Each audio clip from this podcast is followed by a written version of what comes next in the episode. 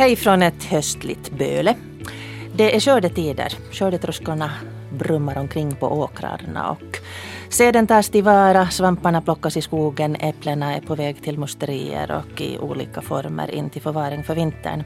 Och enligt gammal sed så är det också tid för att skörda. De djur som har på våren fötts och den korta sommarens gräs har gött så att vi får tillvara för vintern. Protein, det som vår kropp behöver för att växa och må bra. Tidigare var det helt nödvändigt att den rara grisen som man hade haft, den blev julskinka och kossan och eller kalvarna och fåren, de speciellt av manligt kön så inte kunde reproducera sig så där och bringa annan nytta så de fick då ge sitt kött för att vi skulle överleva. Det ska vi prata om idag. Det här att döda och äta djur, vilket det ju de facto är frågan om. Bettina Sågbom, spagetti med köttfärssås, vad säger du om det? Att det, det har nog inte funnits på min meny på många, många, många, många år. Och eh, man får den precis lika god om man använder soja. Mm. Du har alltså valt bort att äta djur? Ja. Varför? Ska vi, jag ska precisera lite, alltså på det sättet, jag äter nog fisk ännu också. Och inte hemskt mycket men beroende på att hur, hur man får och, och sådär. Att om jag är ute och seglar i finlandssvenska skärgården och där är någon lokal fiskare som fångar abborre så visst köper jag av honom och använder det. Och det där um, som min bror till exempel också fiskar själv mycket. Och det anser jag ganska hållbart. Han fiskar sånt som, som är hållbart.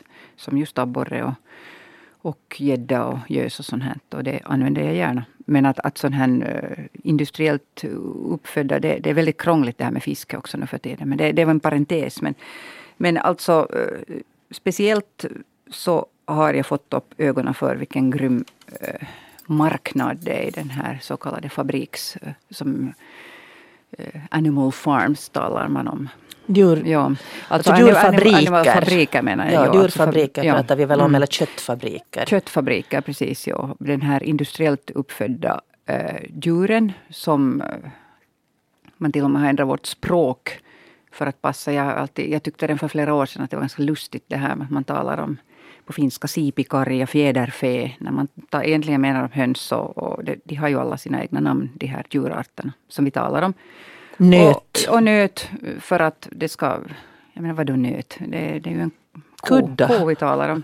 Ja, så att, att vi egentligen har eh, håller på att, och har länge redan gjort en sån här konstlad sån här marknad när vi talar om kroppsdelar som vi ändrar namnet på.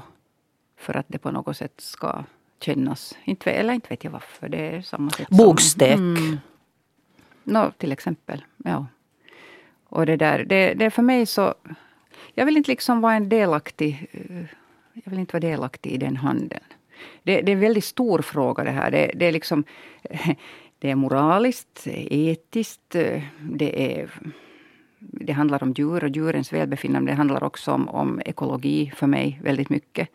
Vad som är hållbart för den här planeten. Så mycket köttätande som mänskligheten håller på med idag överhuvudtaget anser jag inte vara hållbart. Det är inte heller för vår egen hälsa.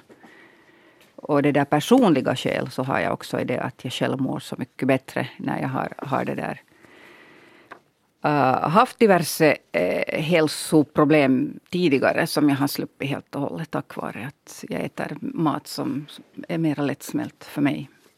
Så det finns massor, det, det, är så stort så jag vet mm. inte var jag ska börja. ja, det är alltså då vi talar om de här globala och stora sakerna som mm. du var inne på, djurfabrikerna. Och, uh, här läser jag en bok som jag rekommenderar varmt som alltså Bettina tipsade mig om. Jonathan Safran Foer, Foer hur man uttalar det, Äta djur. Så där konstaterar han att husdjursproduktionen utgör ett 40 procent större bidrag till den globala uppvärmningen än hela jordens transporter sammantagna. Det är den största enskilda orsaken till klimat klimatförändringarna. Men tillbaks till, till och det är det största enskilda steget jag har tagit för att minska mitt ekologiska fotspår. Mm. Det har jag själv räknat ut och, och det, där, det, det, vet jag ju att, att det är eftersom jag fortfarande äger och kör bil till exempel flyger alltid då och då emellanåt och allt det här hur vi, vårt hus värms upp och allt det här som, som bidrar till, till att mitt ekologiska fotspår är större än, än många fattiga människors mm. på den här jorden. Men att med det där så kan jag minska det nog ganska mm. mycket med att välja vad jag äter. Du sa det här, eh, här strax före mm. programmet att, att då när barnen var små så hade du perioder som du åt kött. Har det varit en kamp för dig det här eller ähm, någon slags väg att gå till att, att avstå ja, alltså det? Var, det är ju lättja ganska ofta men sen är det också det att när du går till rådgivningen och är lite osäker som första gångs mamma så säger så, så, så rynkar de på. Det var egentligen det då när jag väntade barnen att ja, ja, så börjar de slå i näven åt en massa krångliga saker om att vad du ska se att du får i dig om du inte äter kött. Och det var helt löjligt att jag liksom um, på det sättet trodde på det. För att jag menar om jag äter en massa knackkorvar så inte det heller liksom, det säger ingen att innehåller en massa nitrater och annat onyttigt också. Så att inte det heller är så bra för en väntande mamma säkert. Överhuvudtaget skulle jag ta det lite mer relaxed nu för tiden så skulle jag inte liksom, om jag nu var i det skedet att jag väntar barn så skulle jag gå, Men var det alltså en kamp huvud. det här då att, att å ena sidan så, så sa det hjärtat att du inte vill äta kött och å andra mm. sidan så sa det huvudet att men du måste få proteiner för ungens skull? Ja men nu får man ju proteiner från allt möjligt. Det men jag menar då? Ja. Nej, alltså jag tror att det det är lite lättja också att okej okay, att de säger på rådgivningen så här, men då gör jag så här. Men att, att jag, jag vet ju bara att jag, jag märker själv, som jag nämnde tidigare, att min egen hälsa liksom eh, min matsmältning funkar inte som den ska om jag äter en massa kött. Det går inte. Det har jag märkt redan som, ganska, som tonåring första gången. Och att det där, inte, nu för tiden är det mer en kamp kanske. Det att, att det finns vissa diskussioner som man alltså jag känner mycket starkare för det här nu än jag gjorde någon gång för 20 år sedan. Och hela tiden så blir det mer och mer stark den här min övertygelse om att... Att inte äta djur? Ja. Och, och det där, jag, jag, går ju lite längre hela tiden. Att det märker jag att det här med fiskren så, så, uh, så det, det, är också redan en, en sån här väldigt medveten fråga för mig. Att jag liksom vill veta varifrån den där fisken kommer. Och, och medan jag förr kunde plocka väldigt lätt upp gravlax i butiken, så här som jag älskar gravad lax, så, så det där eh, och bara köpa det utan att titta att vad är det här nu? Och så säger en del att jo, att det ska vara odlad och så säger andra att nej, det ska inte vara odlad. Och det är en hel djungel det här när du börjar läsa på och försöka lära dig att vad är egentligen hållbart och vad är inte. Mm. Vad är den här essensen, alltså är det det här gulliga djuret att släcka ett liv överlag? Alltså, Eller är det liksom det här eh, etiska världsförbättrande? Alltså mig är det en blandning av alltihop. Det är det som är, min man säger att mig ibland, han, han förstår inte, det måste vara jättetungt att vara du, säger han. sa han för inte så länge sedan. Så att, att jag vet inte hur du orkar. Och då, då var han arg på mig för att jag på den kvällen hade suttit och läst en massa länkar. Jag är väldigt flitig på att plocka upp artiklar. Och, och läsa, läsa, läsa. Jag tillbringar ibland kvällar med att läsa en massa artiklar från olika tidskrifter och tidningar om vad det var måndag. Den kvällen hade jag läst om um, försöksdjur och ett uh, väldigt omdiskuterat som PETA nu för en jättehård kampanj för. Och PETA är då? Uh, PETA, uh, People for the Ethical Treatment of Animals. Det är den mest, en av de alltså mest kända. Alltså människor som han, kämpar ja, för djurens rätt. Ja, just det. Ja, ja. Och, och, det där, den kvällen hade jag nu läst om hur, hur apor utsätts för psykiska, alltså så in, inom psykiatrin, sådana experiment med att eh, hur de tas från eh, sina mödrar och så drogas de här mödrarna. Att hur de här små apungarna då reagerar när mamman är helt väcke för att säga på finlandssvenska, helt borta. Och jag hade sett det här bildmaterialet och så började jag stortjuta där. Så jag var så upprörd. Det var, det var något fruktansvärt. Alltså det här hemligt filmat i laboratoriet då, hur den här stackars lilla hur den här mamman försöker med våld hålla sig eh, vaken. För att, att, den här, eh, för att mata den här apungen. Och så hade den klistrat för hennes eh, bröstvårtor, den här apmamman, för att den här lilla inte ska kunna få mat av den. Och så vill de se hur den reagerar. Jag ser att, att min kollega som du inte ännu här, alltså, med, de ska sitta och skaka på huvudet. Det är osannolikt vad människan är. Liksom. Och jag vet, det här har ingenting nu med det här ämnet att göra. Mm. Så, men det men alltså den här ömma min... för djuren? Ja, och det är att, att jag vet att jag tar till mig saker väldigt personligt och jag kan eh, sitta sen och stortjuta en hel kväll för det har varit jätteupprörd på andra människor som inte vågar öppna den där länken och titta på vad som försiggår. Och det, det kommer han sen in och slår näven i bordet och säger att nu slutar du med det där, att det där är sjukt. Att, att du lagar dig själv. Att det måste vara jättetungt att vara du om du måste öppna allt det där och titta på allt det där. Men jag igen anser ibland, vi har haft den diskussionen också, att Ibland har jag den här tanken att jag är den enda som är normal. Alla andra är tokiga. De bara lever och de går till butiken och de köper sådana staplar så köttbitar där utan att veta varifrån det har kommit. De har ingen aning om någonting och de vill inte veta. Och då är jag ibland helt övertygad om att det är de som är sjuka och jag som är frisk. Nåja, there you got it ja, det där ska vi komma fram till, till på nytt för att det där, just det som Jonathan Safranfour pratar om här, det är att alla de här valen som vi gör idag, att vi gör en hel massa medvetna och ekologiska och etiska mm. val. Men just beträffande köttet så klämmer vi huvudet ner i sanden så mycket vi bara någonsin Håller kan. Med. Och sen mm. om någon säger att titta på det här så säger jag nej, jag kan inte, är så hemskt. Inte, ja. Thomas Landers som det där Just jagar och säljer vilt. Du har hittat en marknadsnisch med att, att det där eh, produ eller, producera, det vill säga jag vill ha en bambi, jag vill ha bambikött så går du ut och så säger det pum och så får jag bambikött. Ja. Du, hur klarar du av det här med att, att döda djur? Om vi nu drar det ner på liksom den här helt basic nivån.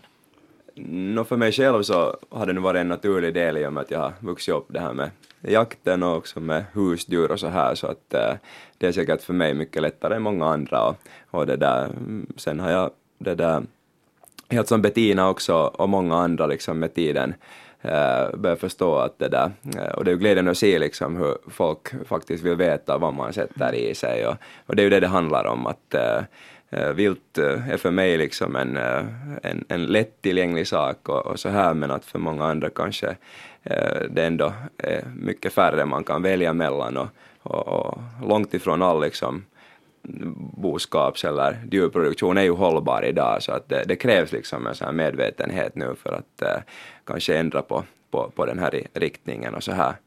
Du sa att du har vuxit upp också med, med hus, alltså boskap.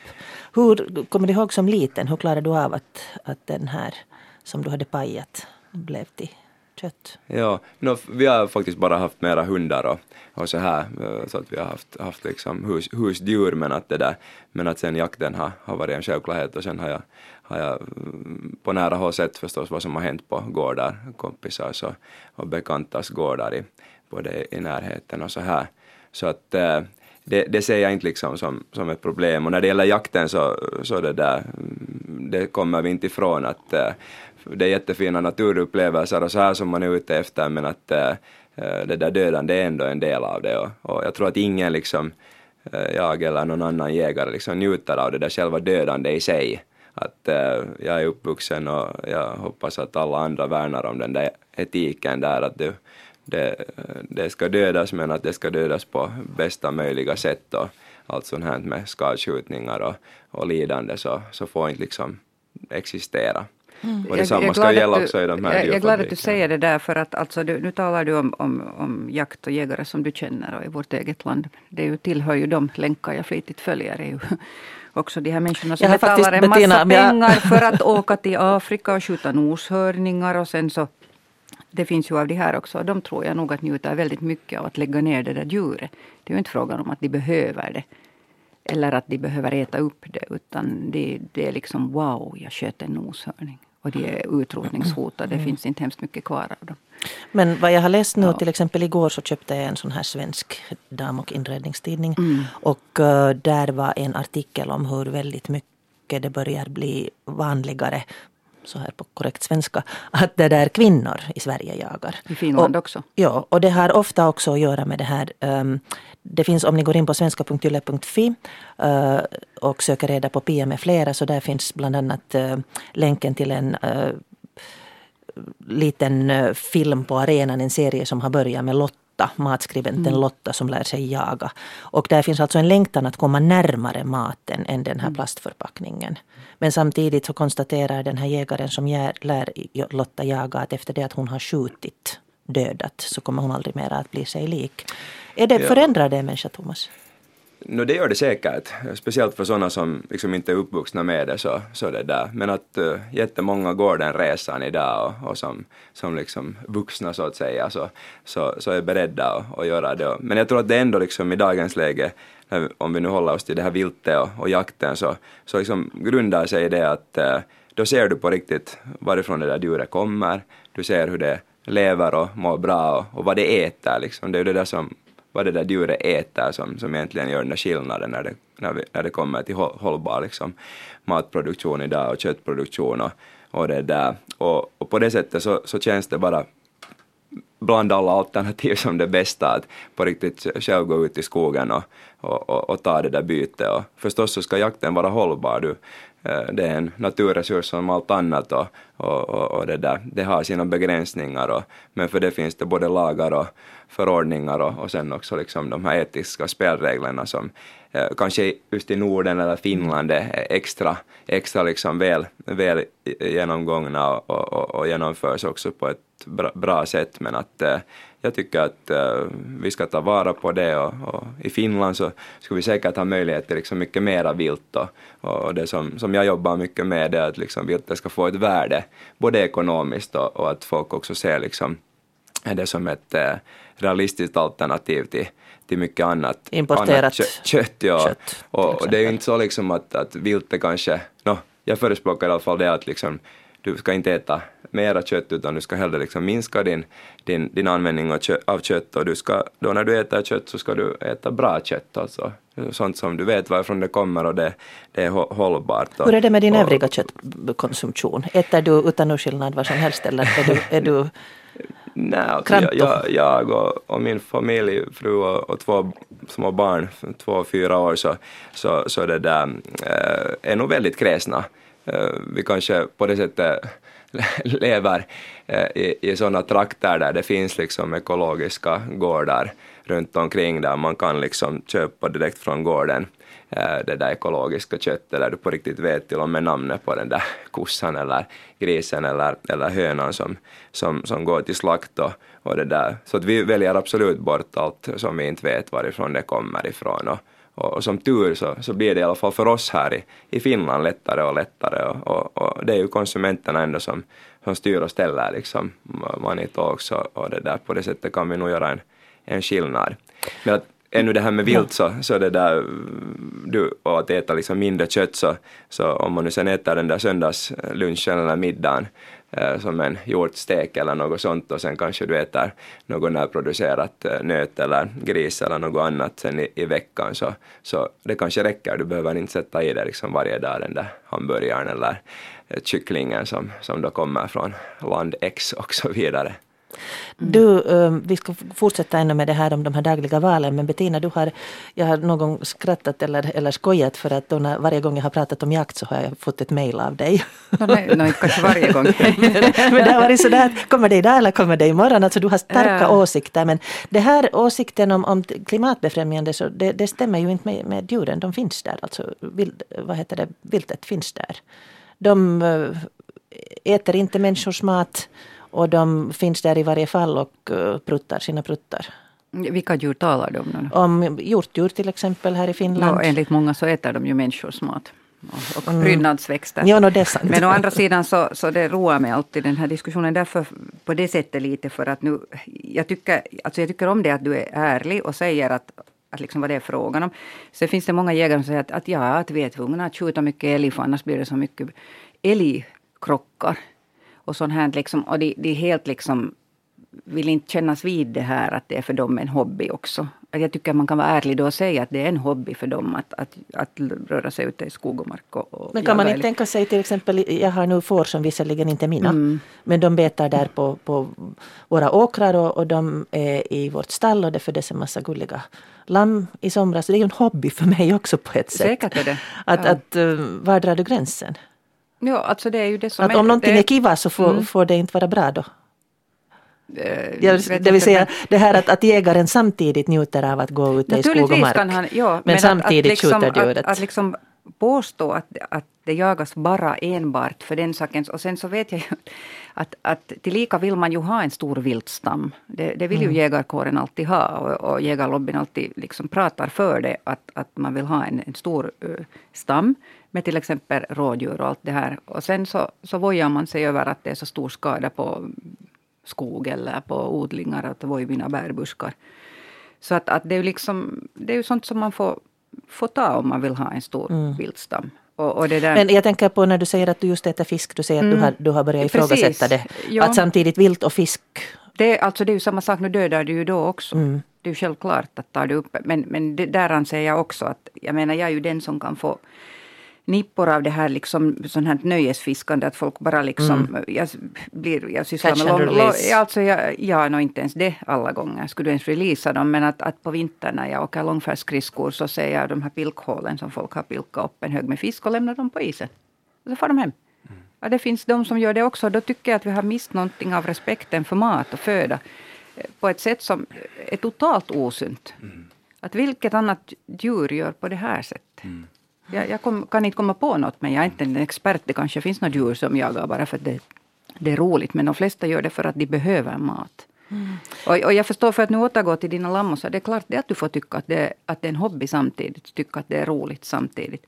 Men, men jag kanske tittar mycket längre tillbaka i historien. Alltså det finns, det finns forskning som, som, som visar på för flera, det, jag, jag skickade några länkar åt dig igår kväll men du, du hade inte hunnit få upp dem. Som, som till exempel om, om, om det där att i vilket skede på afrikanska kontinenten eh, antalet eh, ryggradsdjur minskade. Och just de här stora ryggradsdjuren, det var just i samma skede då människan började äta kött. Och det har då antropologer en ganska en, enhällig åsikt om. Att människan liksom har en tendens att fara fram för hårt. Vi har just fått den här WWFs senaste översikt om att under de senaste 40 åren så har antalet alltså djur eh, minskat med hälften. För att vi äter upp dem. Eh, För att vi är totalt hur vi sprider ut oss överallt, hur vi tar över, det finns olika orsaker. Det räknar också WWF upp i sin rapport. En är att vi tar över deras habitat, alltså deras de områden. Vi breder ut oss allt mer. Vi lämnar inte liksom utrymme för dem. Den andra är just överfiske och, och för mycket jakt. Ja, om man tittar Ja. liksom på de där stora liksom, utmaningarna globalt så är det ju liksom eh, dels det att eh, överfiske som Bettina säger, men sen när det gäller liksom, kött, eh, djurproduktion så, så ser vi ju nu vad som händer i, med regnskogen till exempel, att eh, det skövlas igen eh, en massa regnskog för att då odla soja som sen skickas antingen till Kina eller till sådana feedlots i, i Argentina och, och så vidare som, som då föder upp eh, kött, kött, kött och det där. Och det här är ju någonting som inte liksom kan fortsätta och, och det där. Att det där igen kommer vi till det vad de, vad de liksom äter och, och då om man jämför dem med det som jag i alla fall kallar för liksom hållbar hållbar köttproduktion så, så, så är det då mm, det som man kanske hade i Argentina eller som man har på en, en, en liksom strandäng här i västra Nyland där det, där det liksom går djur och betar naturlig föda. Du har inte för många djur där per kvadratmeter men du har och de äter det som naturen ger och så slaktar du dem eh, vidare på ett humant eh, sätt och, och, och that's it. Men att nu har det liksom på grund av olika orsak, orsaker, alltså när eh, folk vill ha mycket kött så, så har den här sojaboomen bara liksom exploderat och, och gått emot allt som har egentligen kommit så överens om på, Ja, det är ju på inte liksom, bara soja som odlas, det är också en massa som används som diesel sedan. Som det har ju också skövlat ett- skog för det. Pa- Palmoljan är sen, sen Precis, det andra, ja. men så där Mm. man tänker på mat och, och det är ju det också liksom att så länge du håller det också utanför liksom åkermark med det där betande så då konkurrerar du inte med liksom spannmål och annat som också Mats som har, behövs. har att- kor här så inför det här programmet så, så skrev han vill man se det ur resursanvändningssynvinkel så är det också intressant. Vi har en mass, massa resurser, beteshagar, avfallsmat, åkrar som är för svaga för att ge människoföda med mera som inte skulle utnyttjas om vi inte hade djur. Väljer vi helt bort kött är det ironiskt nog också en form av slöseri. Yle hade för något år sedan ett rasande intressant inslag om en brittisk miljöprofil vid namn Simon Fairley troligen, som tidigare var vegan men började äta kött av etiska skäl. Orsaken var just att han ansåg att, att det var enklare att äta etiskt om han även hade ett visst inslag av kött. Man kan producera kött på många sätt. Den nuvarande fabriksmodellen är inte den enda. Men jag upplever ibland att man på basen av de negativa sidorna i djurfabrikerna schablonmässigt avfärdar all form av djurhållning. Det är ju den starkt övervägande trenden. Är, alltså, trend är ju att folk vill veta, men de som har råd, som, som du sa, att, att se efter varifrån deras mat kommer. Så går ju mot en mera sån här mm, medvetet håll. Men de facto så, det är bara ett faktum att den största delen av allt kött i världen kommer från de här groteska fabrikerna.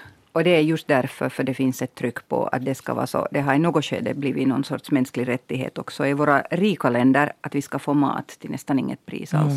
Och därför så jag hickar högt varje gång jag läser i tidningen att, att oj, vad maten har blivit så dyr. Om du går tillbaka till och tittar på siffror från 50-talet, hur mycket människor satt av sin lön på mat, så var det en mycket större del av inkomsten än vad man gör idag. Att idag så, så är andelen det som vi sätter i rika länder på mat betydligt mindre av liksom det totala. Vi sätter istället det som, för vi tycker att, det som, att, att vi ska inte behöva betala så mycket för mat. För då har vi ju inte råd att, att köpa allt det andra som vi vill köpa. Som mm. skrot och, och en massa skräp som vi egentligen inte behöver. Att döma av de här kommentarerna så, som jag har mm. fått så är det många som är medvetna. Men naturligtvis så är det ju ett urval av människorna. Men Hedvig skriver, så som jag ser det så är det fel att äta djur som uppföds och slaktas i fabriksliknande och stressande omständigheter.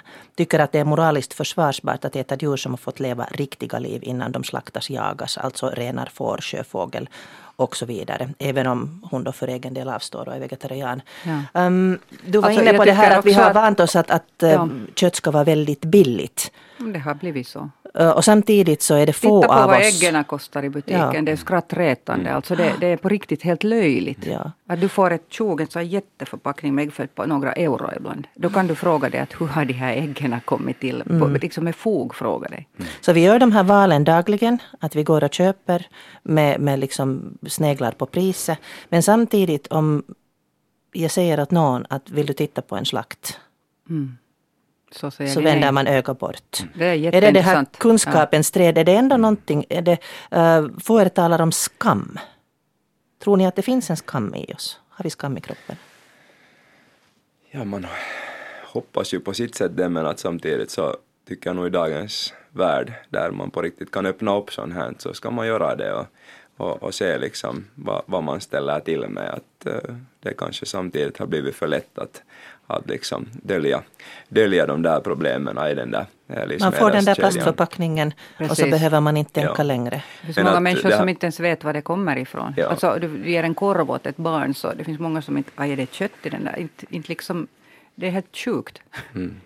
Ja, ja mm. det är säkert det är sen urbanisering eller vad man kallar det men att det här med priser som mm. Bettina tog upp så det, det är säkert en av de stora bovarna liksom. Att det, för att vi vet hurdant samhälle vi lever i, det är lätt att gå och köpa den där billiga biffen liksom och nöden har ingen lag så att säga och då, då, då måste det liksom komma någon annanstans ifrån att, äh, att det där, hur, hur, no, jag tror att man måste bara orka liksom komma ut med den här informationen om mm. vad det handlar om och varifrån det köttet kommer. Ja, alltså, nu, alltså nu vill jag ju betona det att, att av de alternativen som, som man pratar om, det är klart det att jag tycker ju också att det är mycket betydligt bättre det som, som, som du sysslar med. Och i din, alltså, men mitt val är bara det att jag avstår helt och hållet. Det är mitt personliga val. Mm. Jag tycker jag håller helt liksom för de människor som, som gör det valet att de medvetet väljer och de tänker på att till vilket pris att hur mycket lidande har den här köttklimpen här nu förorsakat? Varifrån mm. kommer den? Det är där som jag funderar också. Ja. Ehm, den här mm. boken som jag varmt rekommenderar fortfarande, mm. Jonathan Safran för mm. uh, Att äta djur. Det är en, en, bra läsning för alla och den är inte så hemsk. Men där finns också hemskt. Det finns det faktum att i de här köttfabrikerna så går det ut på att förtjäna så mycket pengar som möjligt. Absolut. Vilket betyder att det ska ske fort. Vilket betyder att till exempel en ko kan vara vid fullt medvetande då när man uh, hugger av den frambenen och börjar flå den. Och det här är bara ett faktum. Det händer dagligen, det händer hela tiden. Och uh, grisarna sammalunda. De är de största bovarna, grisarna mm. och fjäderfä. Mm. Broilern dammsugs in i bilar och eh, är mer eller mindre vid liv. Ja, nu ska det, jag ju understryka att, att det är den amerikanska marknaden ja. som man har utforskat och baserar mycket på Jonathan Safran Foer. Att jag, inte, jag, jag, vet inte hur det är här i, i Finland. Jag vet att Patrik Schön gjorde det här och han fick till exempel inte mm. för sin dokumentär Klara Biffen eller vad den hette, så han fick inte filma på, på broilerfabriken mm. hur de här fåglarna dammsögs. de, de berättade att de lider nog inte men folk blir så illa berörda av det. Men om vi går tillbaka mm. till det då när man slaktade själv. Så då var man ju tvungen att så att säga se det. Då mm. visste man hela proceduren. Um, tror ni att det kan ha någonting att göra med just att det här avståndet har blivit så stort? Ja, alltså det skulle jag nog säga i alla fall nu med, det har vi pratat mycket med min fru om också nu med, i och med att vi då har fått barn och vi, vi har då en gård där vi har haft uh, både höns, eller har höns och vi har kaniner och så här. Och, och för mig i alla fall och, och, också för min fru har det varit så naturligt att äh, man kan ta eh, äh, ungtuppar liksom och, och, och, och nacka dem så att säga och, och, och sätta dem i pannan och, och, och den där frågan liksom att när ska vi visa barnen mm. hur det går till och, och liksom det här med börjande från blod och, och, att de ändå liksom går där och matar dem hela sommaren och, och det där. Och sen ska de ändå, ändå äta så.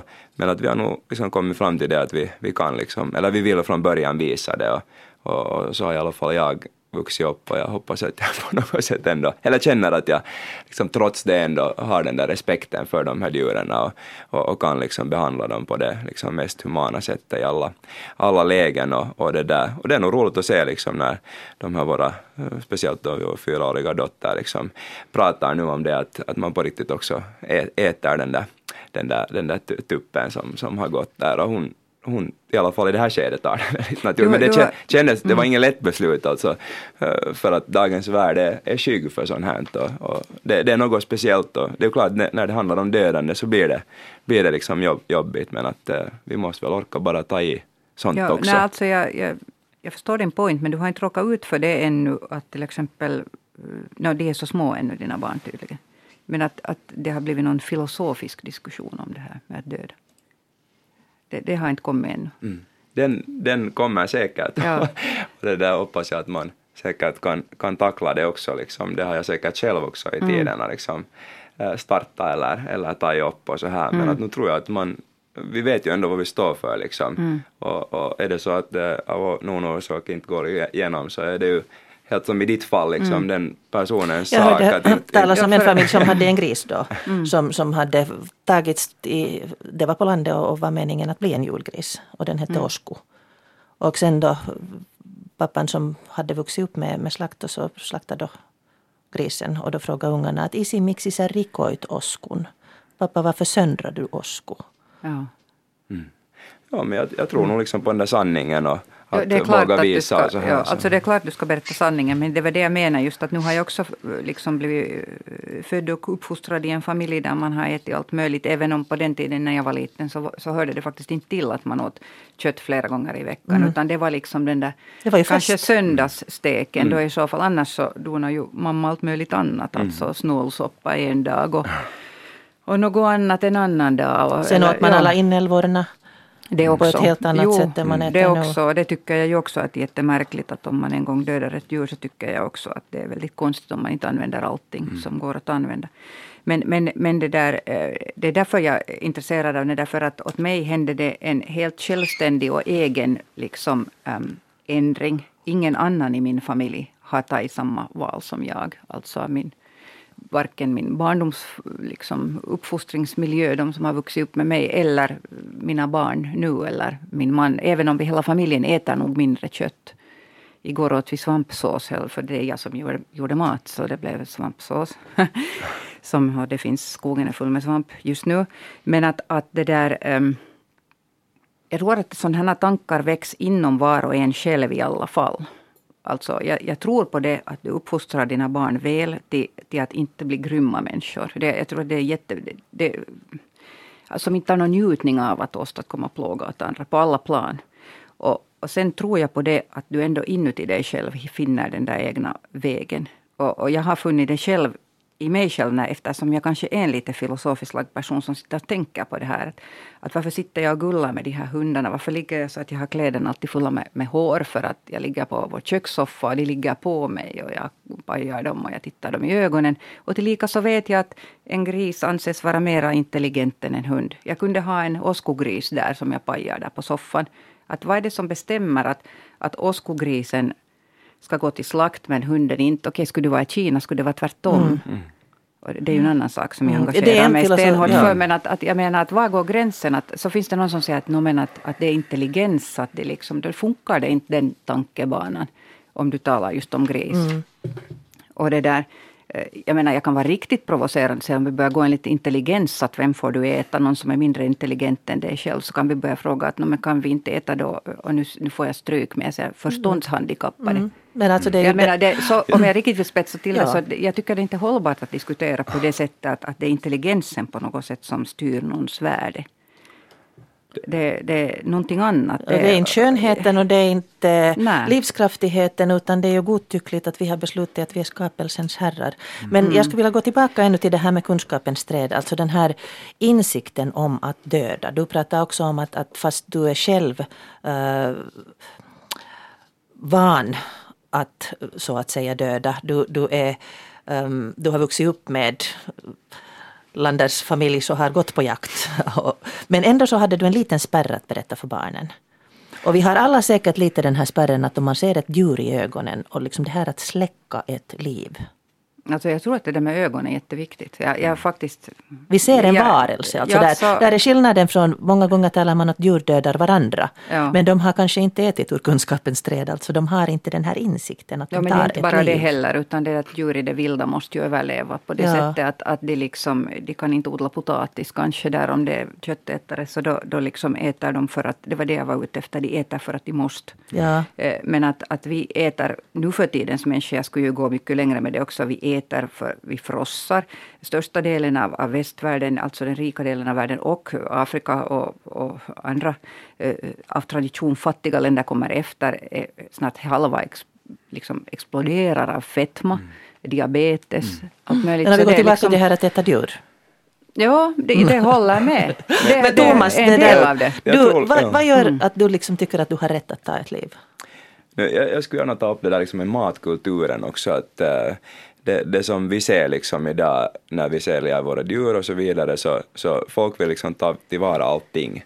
Och, och sen handlar det om liksom att äh, laga god mat och, och det där hur du, hur du tillreder. Och det är säkert en av liksom, problemen i hela det här, att den, det liksom har blivit mer och mer liksom, snabbmat. Okej, man, man kan laga liksom, snabbmat också på ett hållbart, hållbart sätt av kött, men att äh, det, det är ändå liksom så att äh, mycket av de här produkterna så kan du laga jätte liksom effektivt, du behöver inte använda liksom mängder med ki- kilo per, per måltid och, och, det där, och ändå få i dig tillräckligt. Och, och, och sen att det blir liksom gott, det, det liksom, sätter du den där själen i det där liksom, och kanske tillsammans med hela familjen eller ett av barnen eller, eller, eller din partner eller så här, så, så, så den där upplevelsen kring det, att du liksom dels ser det där djuret där gå i skogen och sen att du tar hem ett, ett sånt djur som man kan ta ut hållbart och sen se hela den där processen till det att du får den dit i, i liksom grytan och, och så. Så det, det, är mycket, det är inte mycket som liksom kan slå det. Och, och när du får den liksom helhetsupplevelsen så, så har jag nog varit med om flera sådana som har varit också vegetarianer och vega, veganer till och med som, som, som har övergått till att äta till exempel vilt i alla fall. Men Att, ändå eh, den där stunden, du sa det ja. att ingen jägare nästan tycker om den här stunden av att döda. Så vad går igenom dig då när du liksom trycker på avtryckaren? Nå, det är nog bara så att det blir så naturligt och, och det är tur det liksom att, att det finns tror jag liksom i, i generna att, att man kan liksom man kan leva med det och, och, och det är ju så liksom det finns någon som har sagt att real huntsman doesn't take pictures, he kills och det liksom stämmer. Eh, man, man går inte ut med kameran utan man har den där bössan och, och är det ändå där liksom ute för att, för att döda och, och, och det tycker jag alla jägare ska kunna uppriktigt säga och, och, men att det ska sen också göras på bästa sätt. du, jag får Alltså, jag precis, får, vänta, får jag- jag måste få svara bara. Att jag, jag, jag får precis samma otroliga glädje av det att, äh, vågar jag påstå, att när jag går ut i skogen med min svampkorg och så plockar jag en jättemassa kiva svampar och så går jag via mitt växthus och så plockar jag in lite tomater och lite gurkor. Och så, jag, jag vet det, för jag, jag säger det ofta att, att vet ni att den här maten har jag samlat ihop helt själv. Det är bara det att jag lämnar bort det där köttet Mm. därifrån. Men det är liksom den där, jag tror att människan i själen är en samlare. Det är vi faktiskt Och jägare. säkert. Jägare. Ja, jägaren kom efteråt. Ja, men Samlaren kom också, först. du jagar svamp. Jo, jo, jo, men att precis, ja. Men att, att det är faktiskt ett faktum att människan Mm. först var växtätare och sen övergick till, i och med att människan utvecklades, vad man nu menar med Och jag, jag, alltså jag, Thomas, eh, jag ifrågasätter det inte utan jag tycker tvärtom att alla vi som äter kött borde liksom faktiskt, så som du sa det Bettina, att, att gå och titta på länkar. Alltså vi borde veta Borde vad vi veta- äter. veta Acceptera att väljer vi att äta kött så borde vi liksom gå hela vägen. Ja, och Det jag är kan ha åsikt. ändlösa argument med folk om just den saken. För att det, det, Men att det den där liksom svampen intressant. smakar bra till både kött och, och sen den där grönsaken och då får du den där liksom helhetsupplevelsen och sådär. Mm. Och, och sen ibland kan man eh, ha fi, fisk där också men att eh, så, så här är det. Ehm, du har hundar Katter också. och katter. Du har inte haft häst. Nej. Mm, då jag skrev här så skrev Mikaela jag har allvarligt övervägt att skänka min trogna springare till hundmat också när tiden kommer. Varför inte människomat också? Det skulle kännas fel om min älskade vän som fått äta ekologiskt och närproducerat ska ruttna som problemavfall och lämna ett enormt ekologiskt hovavtryck efter sig. Och nej, jag vill inte att den sista resan ska göras till ett slakthus. Mm. Um, I naturen blir alla djur uppätna, om inte av rovdjur så av asätare. Ja. Vad säger ni om de djuren som vi då har? Alltså vi, vi lever i en, en ganska sån här tudelad verklighet. Att vi har våra husdjur som vi begraver och kremerar och, och till exempel hästar är ju ett stort problem eftersom deras kroppar alltså, är så pass stora. Kremering är ju just därför ofta för att man ska lösa det problemet. Ofta så kremerar man ju sin döda hund ja. just därför för att då blir det bara aska kvar. Och sån, Men kan, så. det, kan du tänka dig att, att till exempel din hund skulle kunna bli mat? Om, det, om den har... Sen när den har alltså jag kan tänka mig att jag själv skulle kunna bli mat. Jag, för mig är det totalt liksom... Uh, jag, jag, är inte en religiös person heller. Så att jag, jag, för mig är det riktigt detsamma vad som händer med min kropp när jag är död. Mm. Det, det, totalt egalt. Och det kan jag säga helt liksom ärligt. Då är jag ju död. Jag är inte här mer. Alltså det är riktigt detsamma om någon vill äta upp min vänstra fot och min högra. Så sitta var. Att det är liksom... Ja, men jag vet att många säkert får hicka av det också och se någonting liksom annat där. Men jag, jag det där... När du sa att ni har haft hundar och, och ja, det där. Förde du ut hundarna i skogen sen när de hade dött? Nej, jag tror nog på ett sånt liksom krets, kretsloppstänkande i alla lägen så att absolut om det finns användning för, för, för det så, så ska det göras. Så vi försöker ju också liksom med allt, allt som vi också skjuter och, och, och så här så så där, att man ser till att man använder så mycket som möjligt, liksom, både skinn och ben och, och, och liksom tar tillvara så mycket som möjligt och på det sättet får man och vad händer med resten? kretsloppet. Det blir egentligen ingenting över. Någonting måste väl bli? Äh, inte egentligen, nej. Ah. Det förstod jag på älgjagare, att, att det som blir över så lämnar man i skogen och sen försvinner det på några dagar. Det kan hända, ja, men att det går egentligen faktiskt att använda allting. Mm. Men, men just alltså den här jag har liksom alltid tänkt på det på det sättet att det är nu kanske lite sådär otänkbart i alla fall att mitt i Esbo så för man ut en död hund i skogen mm. och det blir nog ett jävla liv av det och sen mm. blir det rubrik också. Samma sak har och det har aldrig, aldrig slagit mig heller att man skulle göra så utan, utan jag har nog låtit kremera mina och spritt ut askan i trädgården eller mm. på någon favoritstrand någonstans. Det kommer hålla tyst om. Mm. Berätta. Men här kommer man in på det här med antibiotika och sånt också, att äh, tyvärr så mm. har många hästar och sådana djur då, sånt spårämnen och kvar, ja, just, kvar ja. som ja, ja. Sen då man jämför med då jag läste äta, om ja. För att inte tala vad jag säkert, för det finns i min kropp mm. om, om någon skulle äta upp mig. ja. No, vad jag förstod så i köttfabrikerna, både vad gäller fjäderfä och, och annat, så hör antibiotika till den dagliga maten. Mm, mm. för att uppfödningsförhållandena är sådana så att de hålls inte vid liv om inte de mm. medicineras. Mm. Det, finns, um, det var en intressant tanke i den här boken där Jonathan förtalade om en sån här tyst överenskommelse. Mm. Att människans sätt att ha boskap. Att det skulle basera sig på att man på något sätt upplever att uh, vi tar hand om våra djur. Vi skyddar dem mot rovdjuren. Vi ger dem mat, vi ger dem hägn. Och de betalar för det i form av typ ägg, mjölk mm. och i, i slutändan sitt liv, alltså sitt kött. Och att det här är liksom, att etiken baserar sig på det här. Det är den ena förklaringsmodellen. Den andra förklaringsmodellen är att människan är ett rovdjur och en jägare och, och det där det ligger i våra gener att, att äta lammet lika väl som det ligger i lejonets. Hur tror mm. ni att, eh, vad, vad väcker det här för tankar i er? Den här tanken ursprungligen det att människan ska hålla djur, ska äta djur. No, alltså den där första eh, förklaringen som du, du gav där, så, så den överenskommelsen funkar ju bara om det där djuren på något sätt har det bra. Att då kan vi direkt stryka bort de här eh, djurfabrikerna därifrån som, som jag fortfarande uppmanar folk som vågar att det finns hur mycket som helst material via nätet att titta på hur det på riktigt ser ut där. Att jag tycker inte att den överenskommelsen riktigt håller då. Det håller säkert på ekologiska såna, eller ska vi säga, såna bondgårdar där man då mera faktiskt ger dem det skydd och god vård och ett gott, någorlunda gott liv. Så då kan man kanske resonera på det sättet. Men att mm, jag vet inte, jag, jag, vet inte riktigt om jag tror heller på det där att människan är, är född som rovdjur. Det är mer det att jag är ju ganska sådär nattsvart i hur jag ser människan överhuvudtaget som art. Att, att vi är säkert hemskt intelligenta på många sätt men, men vi ödelägger nog väldigt mycket omkring oss annars också. Och det, det är liksom en del av det mera tror jag att vi vi vill liksom styra och ställa. Vi kör över det här jordklotet liksom med bulldozer. Mm.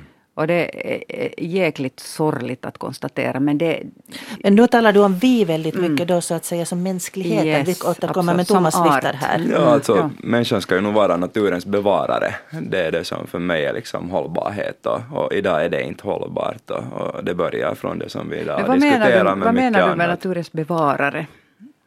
Hur aktiv är människans roll då? Kan naturen bevara sig själv om vi inte skulle alltid utvidga oss och blanda oss i och bygga nya anläggningar överallt? Och det är ju det det handlar om, liksom, att mm. äh, biologisk mångfald som du nämnde och så vidare, så äh, det Men går liksom inte... käpprätt neråt och om vi inte skulle finnas här äh, så skulle det nog se ganska annorlunda ut och mm. naturen skulle finna sin balans men att äh, nu har det gått här. så pass långt ja. och då ska vi också liksom, no, det är ju det som men om vi går tillbaka till den här filosofin försöka. som du pratade om, att vi är på något sätt tillsatta, om vi tänker på, på bilden från Bibeln, att vi är liksom vakter i Edens lustgård. Jag, jag tror inte att jag har varit inne på något sånt. jag tänker så. Jag ser alltså mer som en, en av, av de djurarterna som nu råkar kunna uh, tänka och så här lite mer än, än många andra. Och, och då, då tycker jag nog att vi har ett, eller vi har ett enormt ansvar liksom som bevarare. Och, och det är vi vi har många goda exempel ut? på att det liksom funkar och, och, och så här och det, vi har fantastisk liksom, praktik och teori för hur det borde och skulle kunna gå till. Men kan du ge att, exempel? Hur skulle det kunna se ut? Eh, vad som helst som är det sen ekologisk produkt, så kallad ekologisk produktion eller, eller det där hållbart fiske eller vad som helst eh, som, som det där, där, där naturen liksom, man, man tar så långt man bara kan liksom i beaktande naturens lagar och, och, och, och det där. Men att äh, den här världen har gått lite, lite, lite för långt i, i alltså det, det, det hänseendet. Orsaken, och, och, vi, vi, vet, vi vet det där som du säger och du har, det, det är helt sant, det finns modeller för det, det mm. skulle kunna gå att, men, men så länge vi liksom baserar hela vår ekonomi redan på det, ständ, en idé om ständig tillväxt, Eh, det, det liksom det, det går, jag, jag, vet inte, jag har väldigt enkel hjärna i jämförelse med, med, med de här eh, nobelpristagarna i ekonomi och sånt här. Som, men att, att för, i mitt huvud går det inte ihop hur en, en tanke, en sån ständig tillväxt alltid, mm. hur den är möjlig. Mm. Och jag menar det är det som gör, eftersom vi baserar hela vårt ekonomiska, hela vår existens här på jorden på en tanke om ständig tillväxt, så gör ju att den här andra sidan aldrig vinner. Den förlorar ju alltid. För det är alltid Äter vi upp alla andra raser till exempel? Till exempel. Ser det till exempel. Vi, ja, nu börjar vi att komma här till mm. de här riktigt stora, mm. stora frågorna. Men att så här är det ju. Men att jag, jag tror ändå, jag vet inte om jag är en för positiv människa, men att jag har ändå sett om man ser, ser, ser, så, ser så mycket det där liksom ändå goda exempel på det att det inte liksom är för sent ändå men att äh, det är precis som du säger Bettina och Pia att äh, vi måste hela tiden liksom som konsumenter och som en av de här sex miljarder människorna så måste vi ta vårt ansvar och, och allting är liksom hem, hemåt och, och så här så att äh, hoppas att alla tänk, tänker Om vi tänker på då, våra val i butiken, vad, vad skulle ni rekommendera? Hur, om man då så att säga en alternativ Bettina är då att man inte äter kött. Mm. För att man det, överlever det alltså alldeles bra mitt, utan. Det är mitt, ja, ett, än så länge ett bevis på att man lever bra utan också. Men att, mm. Jag är inte vegan ska jag påpeka. Så att det är liksom, jag använder och det har jag en ständig åga om det. Att det är jättesvårt att, alltså mejeribranschen är ju en annan bransch som mm. inte, inte kan någon påstå att, jag menar många människor förstår inte ens det när jag har diskuterat med folk. Att det där att för att få tillgång till mjölk så behöver du kor som är havande alltså som föder nya kalvar. Och det, det, är liksom redan ett dilemma för en människa som kanske tycker att det är ohållbart. Mm. Om du förstår vad jag menar. Så det, det måste föda kalvar det, som blir kött så att vi ska få mjölk. Exakt. Så det är att välja mjölk. Så du är egentligen, ja, jag är herre gästas, jag hade ett test här om jag hinner berätta för en tid sedan som jag fick väldigt stark liksom, känsla av det här liksom, fel. Och så köpte jag alla de här ersättande mjölkprodukterna. Det fanns allt från sojamjölk till sånt som är gjort på ris och sånt som är gjort på mandlar och allt. Vi hade skåpet fullt och så frågade min man då att vad är det här nu igen? Så att vi ska testa tills vi hittar en som smakar. smakar. Och så satt jag ungarna också, mina vuxna pojkar, de är vana med sin tokiga mor, att vi smakar igenom alla de här. Det var ju nog ganska bara blaj nästan, största delen av var ju ganska gräsligt. Mm. Att den här, ja, ja. Jag måste nog bara medge det att det är svårt. Mm. För, det är inte så lätt. Att. Nej, men dit i val gör liksom en stor skillnad. Och, och, Det är ju samma med äggen. Ja. Att Ja. även om vi äter ekologiska ägg så tar det inte bort det Ja. att de sitter i burar ovanför varandra i värsta Och det är att, att det är en massa pojk, pojkhöns, det vill säga tuppar, kolmonoxid förgiftas till döds så fort de föds, Ja. föds för att det finns inget utrymme ja. Och om du i kombination med det här nu liksom ifrågasätter och pratar och, och, och gör, gör folk liksom andra medvetna om det här, varför du gör de där valen, så tror jag att det blir bättre. Och det är nog det jag gör Tack också i ska du butiken. ha att du sa det. Det är därför jag är aktiv på Twitter och twittrar alla dagar länkar och idéer om det här. Någon sa till mig att fattar du att du har en egen sån här eh, notisbyrå med, med det där över 11 000 läsare. Jag sa wow, det har jag aldrig Och tänkt så länge du håller dig till fakta liksom, eh, på riktigt liksom för fram och, och lyssnar på andra också.